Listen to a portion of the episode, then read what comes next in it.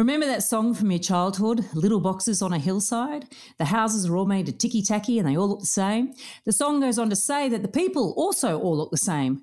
Now, looking at any newly built suburb with the uniformity of frontage, treescape and building material, you'd be forgiven for thinking that this must be true. But is it? Are all new suburbs the same? What lies beneath? And how does a suburb develop a unique community, its own personality? Over the years, I've watched as many apartment complexes have been built and settled. I've often wondered at the seemingly random ways in which they establish their personality.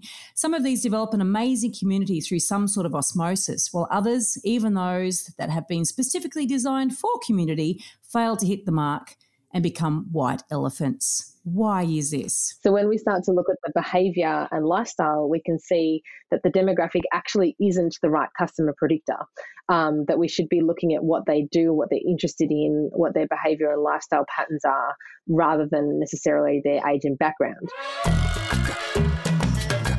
Welcome to The Elephant in the Room. This is the podcast where we love to talk about the big things in property that never usually get talked about. I'm Veronica Morgan, real estate agent, buyer's agent, co-host of Foxtel's Location, Location, Location Australia and author of Auction Ready. And I'm Chris Bates, mortgage broker. Before we get started, I need to let you know that nothing we say on here can be taken as personal advice. We always recommend you engage the services of a professional. Don't forget that you can access the transcript for this episode on the website, as well as download our free full or forecaster report, Which Experts Can You Trust to Get It Right? TheElephantInTheRoom.com.au.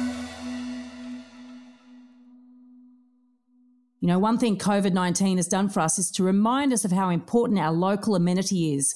Shopping, exercising, dining and socialising in small groups away from crowded spaces has reinvigorated many neighbourhoods. The social life of a suburb is so important for livability, connection and belonging, and this has had a knock-on effect with desirability and property prices. And today we're exploring the changing behaviour of people within their neighbourhoods and what this means for our cities with social data expert Lucinda Hartley. Now, Lucinda is an urban designer and co-founder of Neighbourlytics, a global urban tech company drawing on public social data to capture the digital footprint of cities, giving real-time insight into neighbourhood life. So we are very excited about this conversation, Lucinda, because you have access to some pretty amazing data. So thanks for joining us. Pleasure. Thanks for having me. It's nice to chat. Hi, Lucinda. Thanks for coming on. To kick us off, could you please explain to us what is social data? It's a good question. So Neighbourlytics taps into the everyday footprints that we leave behind when we interact with our neighbourhoods. So it's digital data that is reflective of behaviour and lifestyle. So think Google Maps, event pages, TripAdvisor, ratings and reviews. What it's not, which is perhaps a common assumption, is it's not personal data. So we're not looking at your personal Facebook profile or your personal LinkedIn account. What we're trying to understand is what's the digital footprint of a place based on the business activity, the community activity. And every day we leave behind literally millions of digital footprints through our smartphones and social media accounts about the places that we live in. And so how, in terms of your business, so you got lots of different sources of data that you then aggregate to kind of track how people are moving and what people are doing. Is that kind of the idea behind the business? Yeah, we're looking at the specific question that we're looking at is what is the behaviour of a place? What are the humans doing? I guess not necessarily what they're saying, but what are they doing in a particular place? So we layer many different data sources to find that. There's three kind of types of data. There's place data, which is a thing that will tell you whether a place is a park or a restaurant or a cafe, and you might look at map-based data for that. There's activity data that will tell you what's going on, so things like opening hours, events, programs, services, etc. And then there's another layer which we call engagement and stories, which actually looks at, you know, do people like, rate, review, check in, talk about this place or not? And by layering many different sources of data together, we can build a picture of what a neighbourhood looks like. So we actually create a proprietary data set, but it's informed by data attributes that we find across a variety of those places, activity and stories data.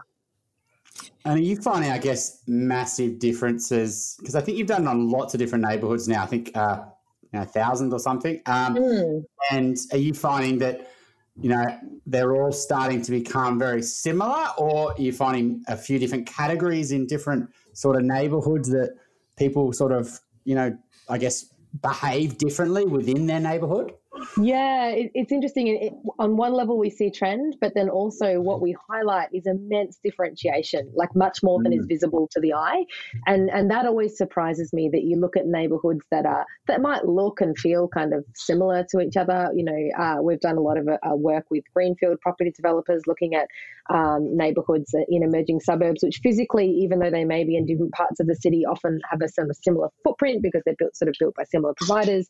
But when you dig beneath the surface, you find that they have very, very different social lives, that in one area everyone's very interested in small business and home-based business, and in other areas it's much more about arts and creative activities and hobbies, and in others there's a burgeoning kind of community services offering. And these neighbourhoods might be right next to each other or in different parts of the city, but we see these kind of very unique social lives, which also gives us a lot of clues about what's going on behind closed doors. On the other side, that we do start to see some trends around types of places. So if we look at the maturity of neighbourhoods, so greenfield neighbourhoods might have more patterns in common than inner urban neighbourhoods. Places like innovation districts, or high growth urban development precincts, high job growth urban development precincts, which we've looked at quite extensively around the world. They physically look very different from each other. If you're comparing Barcelona or King's Cross or various other places, but they actually have similar kind of rhythms. So they have similar types of places in terms of destinations or activities to do and things like that. So it's a difficult question to answer, because in one way we see the particularities of neighbourhoods that help us understand them in a very asymmetrical and local way, and then on the other side we start to see these broader macro trends as well. So you've got this sort of dichotomy, by the sounds of it, that it sounds like quite often an areas that look different might be quite similar underneath, but areas that look same could be very different underneath. That's so I'm sort of curious as to this sort of chicken and the egg sort of idea that, say in a greenfield site, you say that, one could develop a sense of, well, local, a lot of little small businesses versus arts and crafts, etc. How does that come about? Is that by osmosis? Is it by accident? Is it because sometimes I don't feel like it's by design. It's the people themselves. But what on earth attracts, especially when there's no history in an area or you've got no outward signs of something, how do people find people like them in these situations? What are the signs and clues? Yeah, I guess, we make a lot, to the point of, I guess, a lot of what you talk about on this podcast, we make a lot of assumptions about neighbourhoods, and we certainly make a lot of assumptions about who lives there. And it's because we look at things like demographic trends or things like that. And the fact that someone might be 35 and female doesn't mean that they're interested in the same stuff.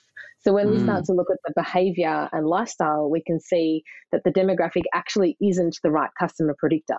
That we should be looking at what they do, what they're interested in, what their behaviour and lifestyle patterns are, rather than necessarily their age and background when it comes to actually planning for good places. So those sort of particularities can emerge in that way. In terms of how people find each other, I suppose there is, certain types of people will be attracted to different places. What we would pick up in our data is how those trends kind of emerge over time. And so one of the most interesting things I think that across Neighbourlytics that we've observed is home-based businesses. And this particularly is, it's relevant right now, of course, during COVID when a lot of people are locked down, but it was really relevant beforehand when we would look particularly at residential suburban developments, whether they're greenfield or infill. And there'd often be an assumption that during the day there wasn't a lot going on, and a lot of the infrastructure that supports those places caters for the fact that it's not a large business community. So if you think there's a lot of large infrastructure investment in public space, community services, parents groups and things like that. And that's all true, and that, we should invest in those things. But what we've also found is that there's very high densities of home-based businesses. And in some of the developers that we've worked with, based on that, instead of running mothers groups, they started running business meetups. And what they realized is that they actually had a very active business community. It just wasn't visible. And so again, just by looking at, say, the young family demographic, we make these huge assumptions about what people are actually doing in that neighbourhood, and actually maybe what will attract them and the services and facilities they need. We might be better to look at their behaviour and lifestyle patterns. It's interesting because it's kind of, I think a lot of the old design is all around sort of livability, I guess. Where does the kind of well-being of not just the behaviour but, you know, the happiness, I guess, of the people within the community, how does that kind of fit into the whole scheme? Yeah, so the way that we define, so well-being has a couple of different definitions, and so what Neighbourlytics looks at is whether a neighbourhood provides the level of opportunity to provide you with the physical and mental health opportunities that you need to support your kind of lifestyle. So it doesn't necessarily tell you in Neighbourlytics case whether someone is happy or not, because that's a feeling and we don't measure feelings and sentiment. We measure, I guess, the level of opportunity. But where that's slightly different from livability is livability tells you what stuff you have access to, and that's a critical part of wellbeing. But wellbeing is also like, is it used and do people like it and engage with it? So you might have on one level, you might have a lot of parks, but no one goes there. And so you might meet your livability metrics, but maybe those parks feel unsafe. They're underutilised, or the opposite might be true, that you have one tiny little space and in terms of metres squared it's probably not enough to meet your minimum livability standards, but people love it and it's always active and people are always going there. So those are the kinds of things where looking at that behavioural lens gives us indicators of well-being, not just livability. Have you found places where on the tin it looks like it's got great livability, but then the well-being, I guess, of that neighbourhood kind of shows something completely different? Yeah, well, at the moment we're seeing patterns like that around things like public space. So there's obviously been a much more dramatic shift in neighbourhood change over the past 6 months than we would see in normal circumstances because of COVID and lifestyles really being turned upside down in that regard. But when we look back at the last 6 months, and we've seen a pretty dramatic shift during COVID and lifestyle and behaviour patterns, I guess, on a scale that are really, you know, unprecedented, to use the word that everyone's using, but that's very much true in what's happening in neighbourhood level. But what we've seen when it comes to, say, things like livability or shifts in public space is we would normally think, and it absolutely is proven to be, that public space is a really, really important part of our wellbeing of neighbourhoods. But what we've seen during COVID is the type of spaces that people use has shifted and therefore, I guess, highlighted some inequalities of access in the city. And so you know, I'm in Melbourne, and so, you know, playgrounds, sporting facilities, these kinds of public spaces that we normally would have access to are shut, which leaves more limited options of what you actually have access to. And so in our data, what we've seen is a very large increase in engagement, which, you know, is looking at the use and participation, very large increase across Melbourne, Sydney and Brisbane with nature, like up 112%. Engagement levels up in Melbourne, for example, but the use and participation in regular public space is down 50%.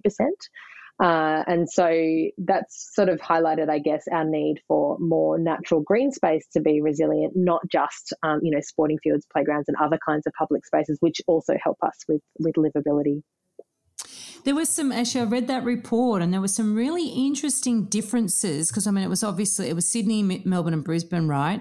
And I guess that points to the same thing. We're all Australians, but there was quite marked differences in usage up and down of various aspects of our neighbourhoods. Can you shed some light on that? I mean, you reflect the behaviour, you just sort of go deeper into why? Yeah, so we can make inferences as to why, particularly when we look at the neighbourhoods in comparison to each other, or what we know about measuring those cities historically over time and what's normal for that place. And so we would expect Melbourne, Sydney and Brisbane to behave differently in some ways under COVID because the level of lockdowns and the government responses in different states has been different, and we would expect to see sort of lifestyle impacts associated with that. And so in some instances, like with public space, the trends are kind of the same across the three cities, but they're more exaggerated in Melbourne, and you might expect that because the lockdowns have been more prolonged. But in other areas, it is like a little bit different. So for example, if I'm looking at hospitality, what we've seen, you know, hospitality is one of the industries that's been most impacted by COVID lockdowns, and that obviously has a huge impact to our commercial centres and activity centres as well. that in Melbourne, we've seen kind of dining out and food and drink decrease and home cooking up by 400%. So that's really high. But in Sydney, we've actually seen not much decrease overall in food and drink. And so sort of the speculation there would be that perhaps some of those businesses were more digitally engaged to start with, and that they were able to retain some of their customers even through lockdown, through pivoting to takeaways and things like that. So that's sort of one inference that we could draw. And what we would do to validate that would be to look at historical data that we have for Sydney and how that's changing. We might also look at perhaps the lockdowns in Sydney were not as prolonged, and so the overall increase perhaps not as dramatic. But there hasn't been an uptick in home cooking in Sydney that we've observed, but there has been in Melbourne and Brisbane. So you can make your own assumptions about what Sydney siders are doing in terms of not cooking as much at home. We are particularly in this particular. It's the new local report that we released last week as some of our COVID research. We were looking at the CBD neighbourhoods. So again, if you compare that to sort of some of the inner urban suburbs, you'll see changes again.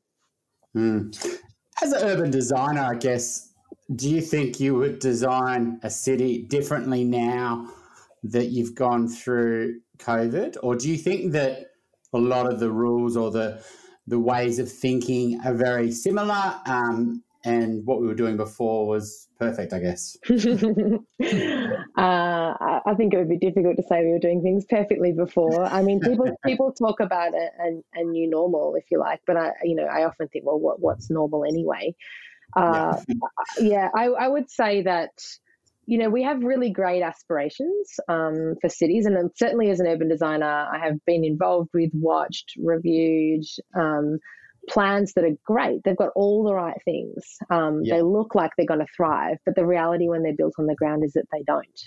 And that happens time and time again, whether it's that we can't get tenancies to fill the retail, whether the apartments don't sell as fast as we thought they would, whether there's, different other shifts happen. Maybe we didn't get the product market fit quite right.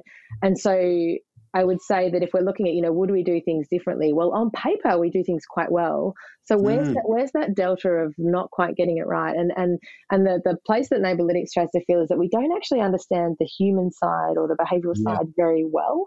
And so the reason why things like, our local economies, they're very fragile, and understanding what's actually going to predict a great retail centre requires sort of a nuanced understanding of that trade area and that customer market. And we can really improve how we do things by being more cognizant of the actual humans who are going to use those places and design around those kinds of needs. That's sort of one sort of broader statement. But I think what will change, or at least I hope has changed, is we have for the past 2 decades, probably longer, been very focused on destinations and building great destinations, sticky places, and everything's being focused around getting people to attend large places to spend and stay.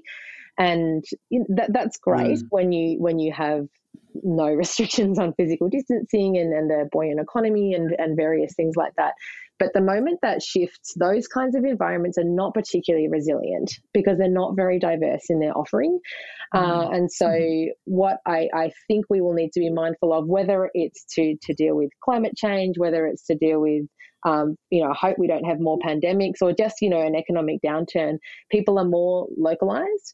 And so we actually need to reinvent or rethink local centres, as well as, not to the exclusion of, but we need to give more time and attention to local centres as well as, the larger centres if we're going to have really kind of thriving markets moving forward. It's quite interesting, isn't it? Because you look at the Westfields of the world, and they've and it's like they're big advertising, Australia's biggest shopping centre in the southern hemisphere, and that sort of claim, just even before COVID, struck a chill into my heart because I hate that sort of places. But at the expense of obviously the neighbourhood strips. Yeah, and there's been a lot of programs, in recent years to try to enliven and invigorate neighbourhood shopping centres, and so this is sort of putting the focus back on those neighbourhood shopping centres, right? Then again, right. You've got to have businesses that can afford to establish or take on new leases, or we've been relying on pop-up stores in a lot of these local shopping strips for a while. So how do I guess where do we see this going? You know, you talk about like these beautifully designed spaces, and I've seen it many times. You think, how does that development just fall on its ass? And that one over there, somehow it just seemed to accidentally get the right mix of people who really got on really well and or really wanted to trade up within the development. You know what I mean? And and I've watched these buildings over time. You think you'd buy into that, but you wouldn't buy into that. And it doesn't really have anything to do with how the marketing was done in the first place, or even the build quality in some cases. Yeah. Yeah, I mean, unfortunately, there's not really very easy answers to that because it is very, very complex. But I think sometimes that what we overlook is the fact that diversity of opportunity is very important for making those places resilient. So if one aspect of the development kind of didn't quite make it through with the kind of proposition, then other parts might, and we tend to, at a neighbourhood level at least, not always have all of the things that we need. So I think planning for more diverse economies, more diverse living opportunities, more diverse housing stock, those kinds of things do help with both market and community. You know, it has the byproduct of community resilience as well, which is really positive.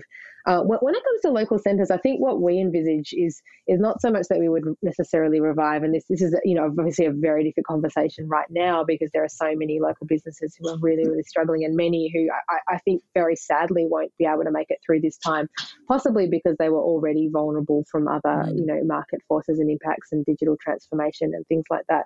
Yeah, but I think the reality is that we need to be able to access things locally, but it doesn't necessarily need to mean that we need to access all of our shopping locally, because I think the reality of digitization is probably only been enhanced by COVID.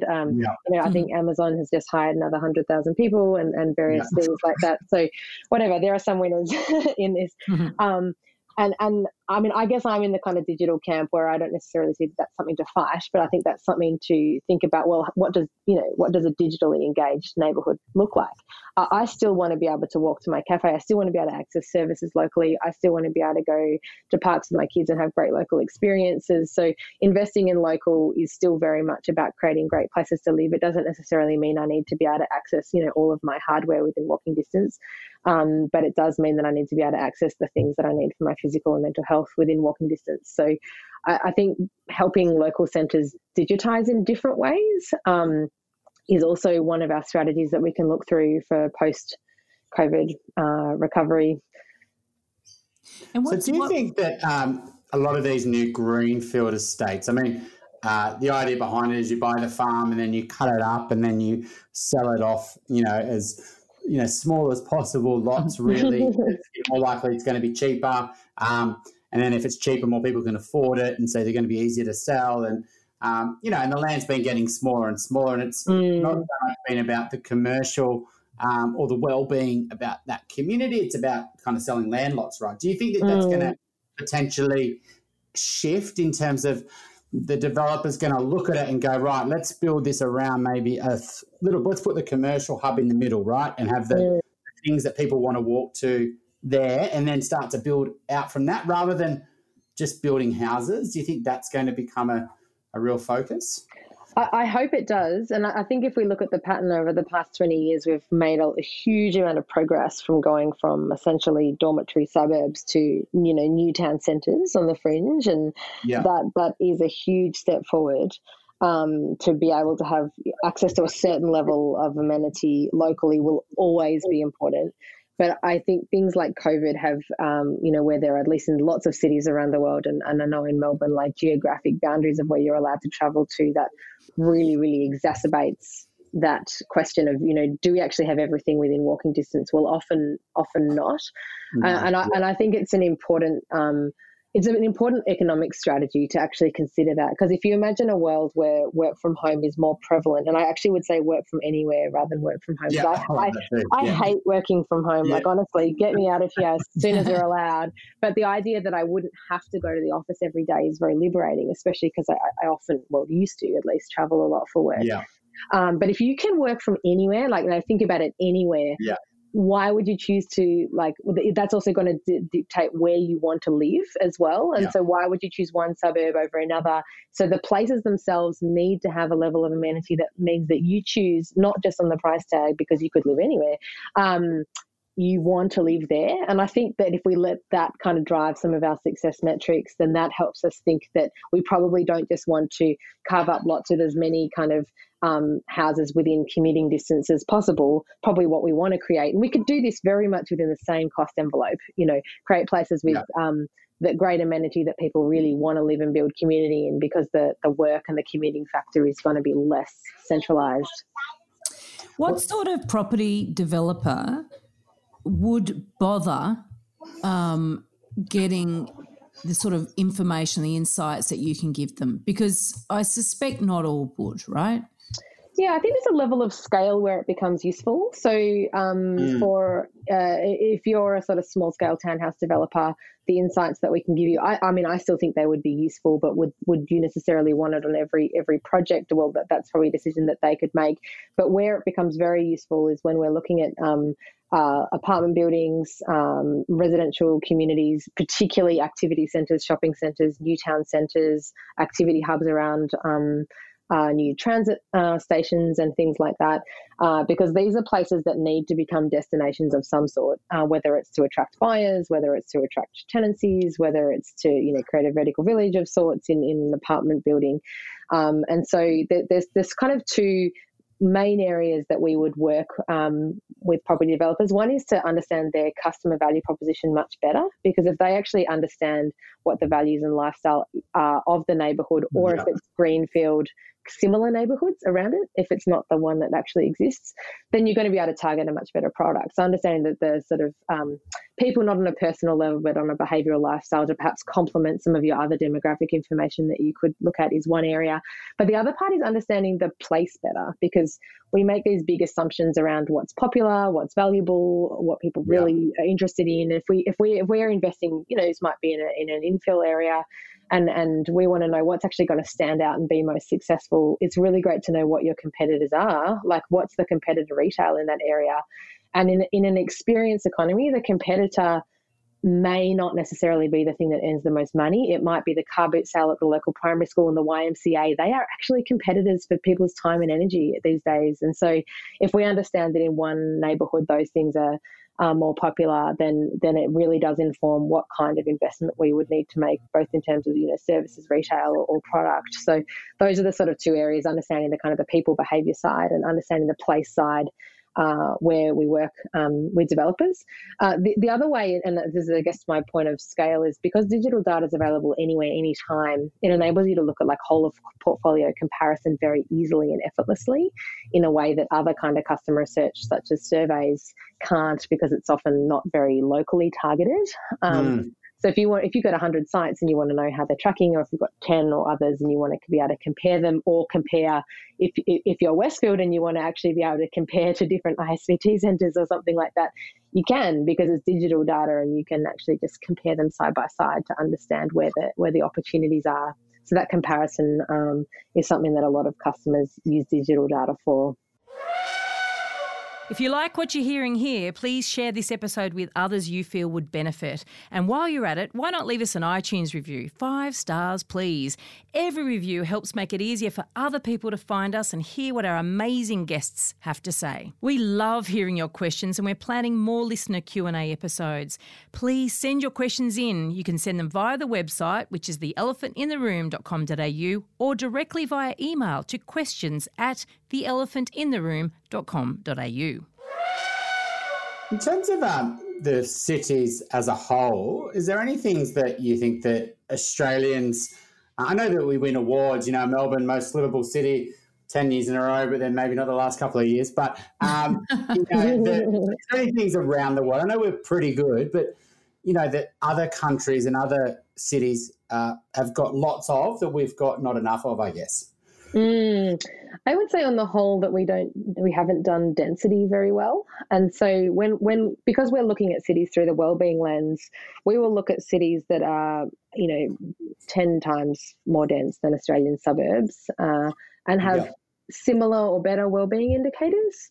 You know, in terms of their access to support. And I think that's helpful to know that density doesn't always get a good rap, or we don't necessarily always it doesn't always trend in a really positive direction in Australia. I think we're improving with our density, but it's not always the right kind of density. As we can learn from other cities who've achieved density, but have done it in a way that didn't compromise livability and well-being. And I think that gives us clues as to how we can go about that here. So what are the poster children of that? Yeah. People like to hold up places like Barcelona and Copenhagen and things. And I think that's good in terms of physical design, in terms of, looking at 8 stories rather than 30 stories, 8 stories in every block rather than 30 next to 4 is actually better density overall. So I think that's good, but I also think that we can be, it can be difficult for us to sort of cookie cutter copy other cities because it doesn't always take into account the fact that there's very, very different cultural and behavioural patterns and lifestyles and things like that. I think there's quite good models coming out of Asia as well. Singapore's one, KL's got some good examples as well, which are possibly in some ways closer to what the Australian market is doing than looking at kind of the historic European centres, which have got some good lessons too, but perhaps so in some ways can be harder to replicate culturally within the sort of the constraints that we have with our planning markets and things like that. Is that because they've sort of got the old historic centre of town, and then their sprawl looks different. Their urban sprawl is sort of outside that, but it's a very similar density, right? Yeah, well, even the sprawl is sort of high density. So I think that's where the good lessons are. The sprawl is still sort of 6 stories, perhaps, maybe not 8 to 10. And I think that there is very good lessons there in terms of what tends to happen in successful places, no matter where they are, is that there is co-investment of, transit and infrastructure, public space upfront with the density. And so it perhaps mitigates and offsets the idea that you might have density without amenity and service, because the whole point of density is to make the amenity and service more affordable and more distributed. Because obviously that's been a big issue with our sprawling outer suburbs of Sydney and Melbourne in particular. The suburb gets built and then afterwards they sort of retrofit the infrastructure. But, I mean, Melbourne now is isn't it 100 kilometres wide? Yeah, it's absolutely enormous. I mean, it's many, many times bigger than Greater Paris, for example. I think Paris covers, I can't remember the exact statistics, but it's something like Richmond to Footscray is Paris or something like that. and there's a lot more people living in Paris, right? Than there are in Melbourne. Right. Yeah. So it's possible, and I think that's where it's good to look for clues for how we can work harder. But is this part of the Australian psyche? You've got to have your house on your, it's not even a quarter acre block, it's like a quarter of a handkerchief block these days. Is it still, we just can't seem to get ourselves out of that sort of thinking? Right now that feels that way, but I think there is a generational shift upon us where that won't be viable anymore. I think if you look at millennial trends around, work from anywhere, completely digital lifestyle, you're probably going to rent or subscribe to your car, not own one. You want to live. So therefore, if mobility is taken out of the question and where you work is taken out of the question, then you're going to work, you want to live then in the most exciting place. So then experience becomes everything, and therefore you're less concerned about having your sort of little kingdom, I guess, and you're more concerned about what you have access and amenity to. And there's very, strong leaders around the millennial market that's sort of leading towards that. So that's not going to be an immediate shift. But I think that the writing's on the wall in lots of ways that what the market will want moving forward is actually a more flexible and dynamic kind of relationship with work, which will make some of those questions around, can we have more family style apartments? Can we have all things like that? Much more viable. And certainly if we look at like Copenhagen and other cities like that, and I always sort of cringe when I hold them up as examples because everyone does, but there are some things that they've done very successfully, I think, around building an apartment market for families and allowing people to grow in place in the density and not needing to move out as soon as you have children, because there's just literally, you can't do it in a one-bedroom studio type thing. I think allows a lot more flexibility of how people work. So thinking about the diversification of opportunity within density is something that I think the millennial market will really be driving. Yeah, I mean, that's the biggest issue, right? Like for housing affordability is, millennials or singles or, even young couples, there's options, right, for them to buy an apartment or, it's not housing, problems there per se. It's really once the family comes along and they go, we really want a 3-bed or we really want a little bit of outdoor space, and then there's not enough of them, and then the prices are astronomically much more higher, and we haven't been building anything as an alternative sort of for that family market. And there's a lot of catch up to do because every year there's more and more people wanting that, and we still haven't been building it. So do you think that developers are actually going to make that shift, and how long it's going to take to really have a viable alternative to what we've currently been doing? Well, maybe COVID will be the shakeup that we need to create that, because perhaps the solid basis of the housing market that we've relied on has been shaken up, and will need to diversify more in its offering. I mean, it's hard for anyone to take a risk or what's perceived as a risk in these kinds of areas. So if we look at the data, whether it's behavioural lifestyle data from Neighbourlytics or other demographic trends or other information available, there is a lot of support that would say that if we build a more diverse housing stock, there is demand for that. Whether it's looking at the waiting lists for Assemble and Nightingale or others like that, there's plenty of evidence there that's demand. It does require people to take just a little bit of risk. But on the flip side, you get the argument, well, if there wasn't a market for it, we wouldn't build it, and so we wouldn't build all these crap 1- and 2-bedroom apartments. We wouldn't build all these horrible, cheek to jowl project homes in the outer burbs. So I just wonder, because, I know you've done a lot of research on those outer suburbs and what's going on. Do people buy them because they don't perceive there's any alternative, or do they actually really want them? Yeah, it's a difficult question to answer, and I think there's people will come at that question from a lot of different cultural backgrounds as well, around what's seen as valued and what's different, whether it's status or other. Often people are buying into those locations because they have friends and family and other networks in that neighbourhood already, in those areas. So the particular drivers are pretty nuanced in different places. And I think what Neighbourlytics would show you is kind of what's actually going on when people are there, and how do we understand that to inform our future decisions. I guess those outer suburbs and what leads people to move there or live there, and it's a bit of chicken and the egg in a way, isn't it, really? Yeah, there is chicken and the egg. And on one level there is a market, and I think people do want us to have a house and land and various things like that. But when you add in things like the pandemic, there's a lot of things that make that kind of investment much less viable than perhaps it was before.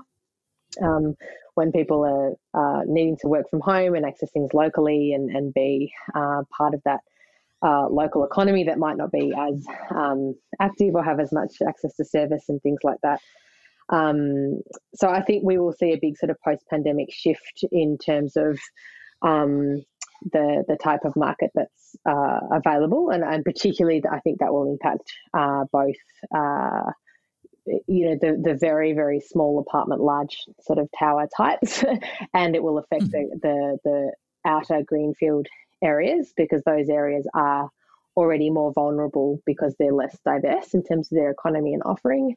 And that's going to be one of the big factors that's affected by COVID. And do you buy into we've already started to see it, I guess, in Sydney, and it's a lot easier to do these things at the moment, unfortunately, for a lot of people in Melbourne. But do you think that a lot of people will start to, rethink whether, buying an inner ring of, say, Brunswick or Northcote or Footscray, instead of buying there, now they want to buy in, Mornington Peninsula or Geelong or Ballarat, etc. Do you think that you will see a lot of the buyer preferences, because there's more options with work from home? A lot of people in, say, Melbourne will actually relocate to fringe sort of lifestyle pockets? I expect that will be a trend that we see, and we've already seen it already in terms of like the whether it's people on long-term rentals during lockdown or relocating to holiday houses if they're lucky enough to have one. What we've already seen is the data volumes in perhaps coastal or adjacent towns to major centres have really, really increased during COVID. And so we're already seeing patterns of that right now. But I suspect that there are many people who, I'd love to live down the Mornington Peninsula, but I work in the city. If you sort of turn that equation and say, well, you only have to go in 1 or 2 days a week, how that might change your decision making. So I actually think that the work is going to be a critical factor in seeing a lot more demand on adjacent, sea change, tree change locations. So what are you seeing in the data already that's picking this sort of thing up? Yeah, at the moment, because we measure places on demand and capture the data, particularly sort of when customers are looking at it. Our view of regional or tree change areas is not complete in all of them, but that the minimum thing that we're seeing is that there's an increase in activity based on normal. So just the data volumes, there's more people there. There's more people there doing more things, and the things that they're doing are not hugely different from what we're seeing in urban centres. So more engaged with nature and amenity, less engaged with things like hospitality and attractions and destinations and things that are closed in many regional centres as well. But I think the volume itself shows perhaps a level of engagement and activity with those places that, in a normal kind of winter months wouldn't be there. But could that also be, though, because we can't travel, even interstate's difficult, almost impossible, we can't travel overseas, so we are travelling locally, and if we're going to drive, we don't want to drive that far, so could that be really a reflection of the fact we're holidaying there? Yeah, that's likely a factor as well. So Neighbourlytics looks at what people are doing once they're there and they're in a particular location.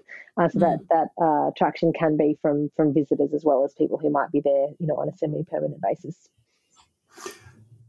Yeah, so it's going to be interesting to see that sort of trend and come back in a year or two, right, and actually see if that activity is still pretty constant once borders are open and people can travel. Then maybe the town's not, the rural towns aren't going to be so sleepy towns anymore. And then that changes everything, right? If people, then businesses start opening up, and then that creates more demand, and then, the local economy starts, more people want to move there, etc. So, maybe it's just a match to sort of light those sort of cities up, because I think that's one of the, to keep growing the population, we can't just keep on making Melbourne and Sydney bigger, and we need to have these other alternatives growing as well. Yeah, I've got a bit of a theory on this. I think that wherever you can get really good coffee, that's a sign that there's enough demand that has moved into the area that's causing, calling for that. That's my theory. It might be completely unfounded.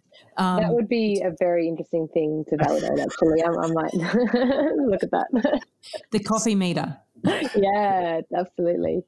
So flipping this back the other way, though, like instead of thinking the pockets outside the city, like if you think about my theory, Veronica, is probably that we will do that once as long as housing's affordable, because a lot of what's driving that is the house. And then so you will probably see growth in these housing markets because people are like, wow, it's cheap, and that pushes up those markets. But then once houses become more expensive in these areas, comparable, and there's only so many, even though there's a lot of land out there, there's only so many houses because they're much smaller. Mm. The economy, they can very easily get undersupplied and lots of demand and push up prices, and then they can't really build any like old heritage homes in, say, Ballarat, for example. There's none left, right? So so then you'll find people who are like, I still enjoy living in the city. I'm not going to move there because it's not that much cheaper anymore. What can we do to improve inner city life, I guess, and things that were potentially, I don't know, no more cars in the city, more bikes, etc. I know Melbourne's getting good at that. So what are some of the things? Aren't they all in the Yarra? all those bikes, and they all end up in the Yarra. Yeah, the O-bikes. Yeah, that was a short-lived yes. That model of rent from anywhere didn't quite work with the Australian culture.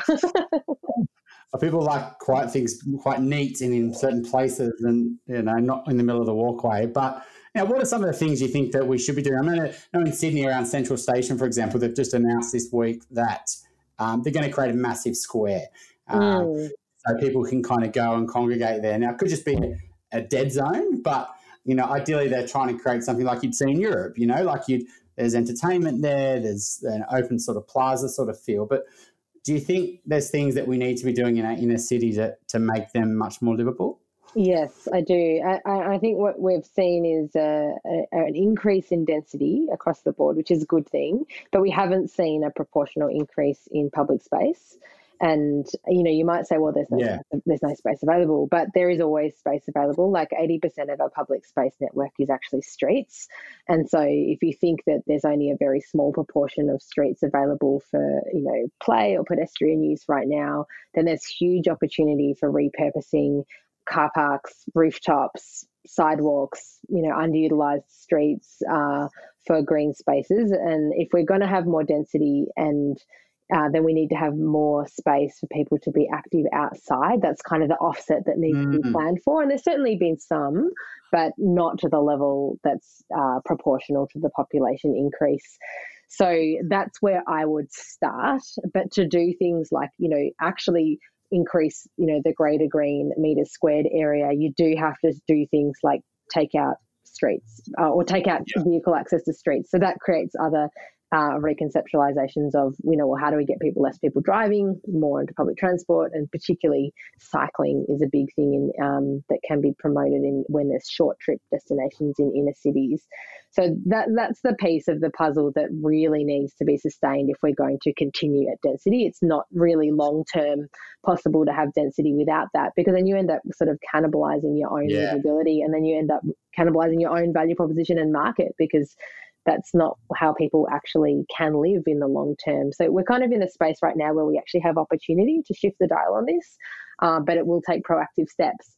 But we've seen that in New South Wales with huge investment in public open space in the last 6 to 12 months, and certainly they've got a premier's priority on public space, which is driving a lot of that. And I suspect, the announcement yesterday that Melbourne's putting another 100 million into open streets as part of having outdoor hospitality as COVID response over the summer. I think that will help change people's mindsets, because you talk about taking away cars and people panic, but then. Because that feels like a loss. But if you think, well, imagine if we could have like Brooklyn, New York style open streets just outside our houses. Well, that actually feels quite good. I'd be quite happy to not drive so much if I got that in return. So I hope that some of these kind of demonstration projects that the city's planning over the summer will be enough to help sort of change mindsets around some of those tricky decisions around public space. One of the pretty cool things about COVID is it's really sort of prompted some innovative thinking and problem solving, and I think that outdoor solution in Melbourne is really interesting. But obviously it's weather dependent, and it is a bit of a difficult city for that. But I look to Singapore as well, and you mentioned Singapore earlier because, I guess it's got a benevolent dictator that runs a joint, but, didn't he set out to have this absolute goal of was it 50% of space to be green space or garden space? He really wanted, it was proactively designing a garden city. Is that correct? Yeah, I forget the actual percentage, but there's a percentage of public space. There's also a percentage of canopy cover. The city's aiming, I think, 60% canopy cover, which is, not that hard to do really at the end of the day, like plant trees. But, it does that kind of, when you have that kind of mandate, you can then it actually just changes your whole economic dynamics, and you can make it fit within that because everyone's playing from the same playing field. So, Lucinda, have you got a property dumbo for us? Something that didn't work? No. It's basically any type of thing or any story, or I could say basically a story is the best, where you know someone or someone done something where you think, it wasn't the greatest of moves, and this is a lesson that, we can learn from, I guess. I can probably point to a few, but the things that come to mind for me is I guess the way that we're looking at ground floor retail in apartment buildings as just a fact. And that might seem controversial because I'm very much an advocate of great street life in lots of ways. But I think if we I have been involved with as an urban designer, and I won't call out very particular examples, but I think we can all imagine the kind of one or two ground floor shops that are vacant long term, and then the apartment tower there. Now the objective there is really good. So if we focus back on the objective rather than the outcome, I think we could actually achieve it. But what we're often making those decisions in absence of is context. So is there an actual viable economic market there? But the objective there is about activating the street. It's not about having two small businesses there. It's about having not having like a solid private interface in the street. So if we take that away, there's so many things that could be. It could be community space for the building. It could be a library. It could be a service provider. It could be like many, many things. So I think that that's creating, there are some sort of blanket rules that we have around planning that have good objectives, and that, but if the execution of those is very, very poorly done. And in my view, that comes back to us not really understanding our economic ecosystem, us not really understanding our customers, and not really having very good insight in the places that we're building in the first place. So that's, to me, that comes back to sort of the data question. But overall, I think that's a very common blight on our city is vacant retail in new buildings, particularly in new areas, and it's a difficult one to solve if the only thing we could put there is a cafe. I think if we diversify what that definition of activity means, then there is lots of different schools, communities, all sorts of things that could be involved in providing that activation.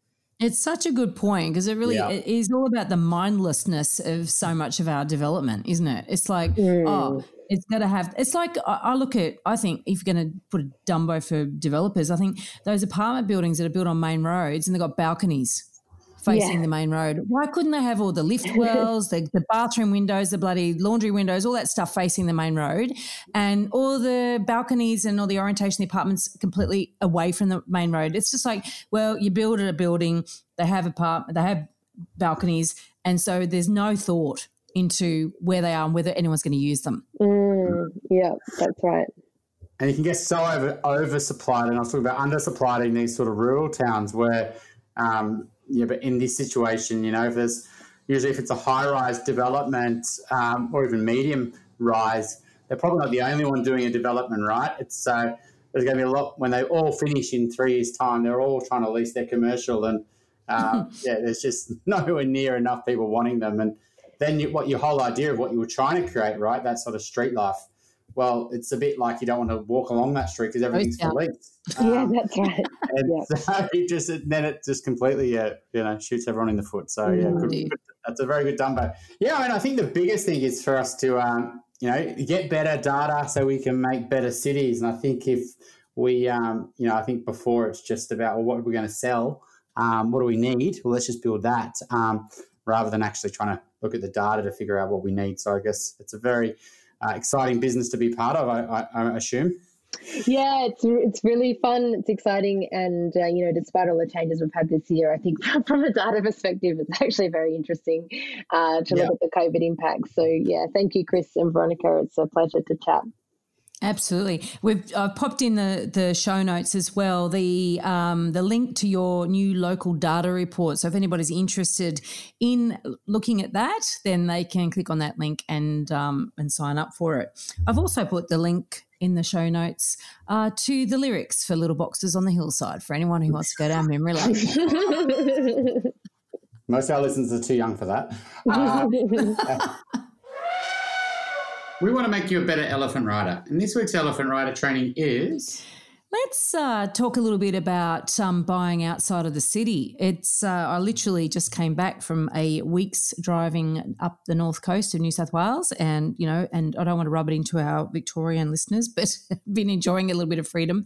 And we stopped in at just outside of Newcastle with some friends there, and also then we went up to the hinterland of Byron. And everyone we spoke to were talking about the fact that Sydney-siders are buying up property big time en masse.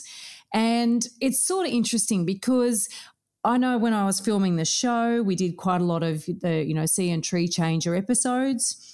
And I just wanted to, I guess, remind people of the dangers of buying outside the city without properly researching the area.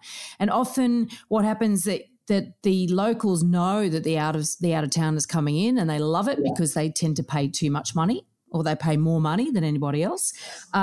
Prices start rising as a result of that, of course. But also they don't necessarily know the ins and outs that the locals know. You know, they don't necessarily know what roads flood when it's torrential rain, or where you've got too much shadow in summer or winter, or, you know, all those sort of local nuances that the locals will go, oh, God, I wouldn't buy there because of X, Y, Z. And yet a city slicker, hapless, would rush in there and think, oh, it's beautiful, I love it, particularly at the moment because we're no longer in drought. And I think a lot of these places, you know, only, you know, a year ago were brown and now they're lush and green. And so I think that, you know, Sydneysiders in particular, but, you know, I'm talking about Sydneysiders in this particular case, but anybody looking at moving out of the city needs to take time and care to actually observe and understand the local amenity and lifestyle, what constitutes a good property, what constitutes a good area. A lot of people, you know, after they move in, they buy in a hurry. And if they actually taken their time to research the area, even rent there for a while, they may not have bought in that particular pocket. They would have bought somewhere else. And certainly there's a lot less mobility when you buy in a regional area than there is in an urban area. So you're stuck there. So I just encourage people to absolutely take their time and understand that you can't view these areas with a city lens. Yeah, we are finding, you know, a dramatic change. We're seeing lots, and we had a kind of trickle number of clients buying in, say, Central Coast or outside of Sydney over the last 5 or 6 years, and most were, you know, they'd talk about it, but then ultimately they would buy in Sydney. But just in the last probably 6 months, we've had, you know, quite a lot of clients buy up in the Central Coast, lots of clients looking down towards Sewell, quite a few clients have bought in that sort of pocket as well. And, you know, they haven't lived in these areas, they haven't grown up in these areas. And, you know, there's lots of mistakes you can make in terms of what the locals wouldn't want to live and where, you know, it gets too busy over summer and you didn't really know that because it was winter, and the way that the sun will change from winter to summer. And there's so many things that you can just make mistakes that the locals won't want. And, yeah, the problem is, though, if it makes sense, go rent there for a year, but there's probably... There's not a lot of rentals. They're all on Airbnb. Yeah, that's true as well. And, you know, in a rising market, if you think about, you know, what areas are potentially going to rise over the next couple of years, what's areas that like this where the commute was factored into the price, not the lifestyle or the livability of it. Yeah. And now that the commute has changed in terms of its, you know, negative or positive, you know, that the prices will get changed. And so, you know, if you go rent for a year, you could find yourself chasing the market and you can't afford where you wanted to buy anyway. So you've just got to be, you know, doing your research. Don't over rush your decision, but just going up there for a couple of weekends on Airbnb and thinking you're going to understand the city. I'd try to really get your research done as quick as you can. And maybe it takes you 3 months, you know, of renting rather than renting for a full year. But, you know, you need to do the legwork because we've already started to see, you know, clients almost make mistakes. And so we just think that, yeah, it's definitely going to happen, but you just got to do it smartly. So please join us for our next episode, and we actually interview an accountant with a personality. Not only does this accountant have a personality, he's a mortgage broker, a financial advisor and a licensed builder. Kim Mitchie joining us to talk about lots of things around structuring for properties, both your own home and investments, around the tax breaks, around also why doctors don't necessarily make great property investors. If you're looking to buy your dream home or an investment property in Sydney's inner west, eastern suburbs or North Shore, my team and I can help you buy without regrets. Reach out via my website, gooddeeds.com.au. If you're looking to buy your first home, Thinking of upgrading into a new one or purchasing an investment property anywhere in Australia, my team love to carefully guide you on this journey. And most importantly, get the finance right. Reach out via our website, wealthful.com.au. If you're a first-time buyer and you don't want to miss a step with this most important purchase, join me on Wednesday nights at 7:30pm Sydney time on the Home Buyer Academy Facebook page for live Q&A. Check out the website, homebuyeracademy.com.au. Every month, my team hosts a webinar on what we are seeing at the banks, the best rates, changing policy and their service. We also share the latest insights we hear and read that are impacting the property market direction. Check out wealthful.com.au. Thanks for joining us. We'd love to see you again. And remember, don't be a dumbo.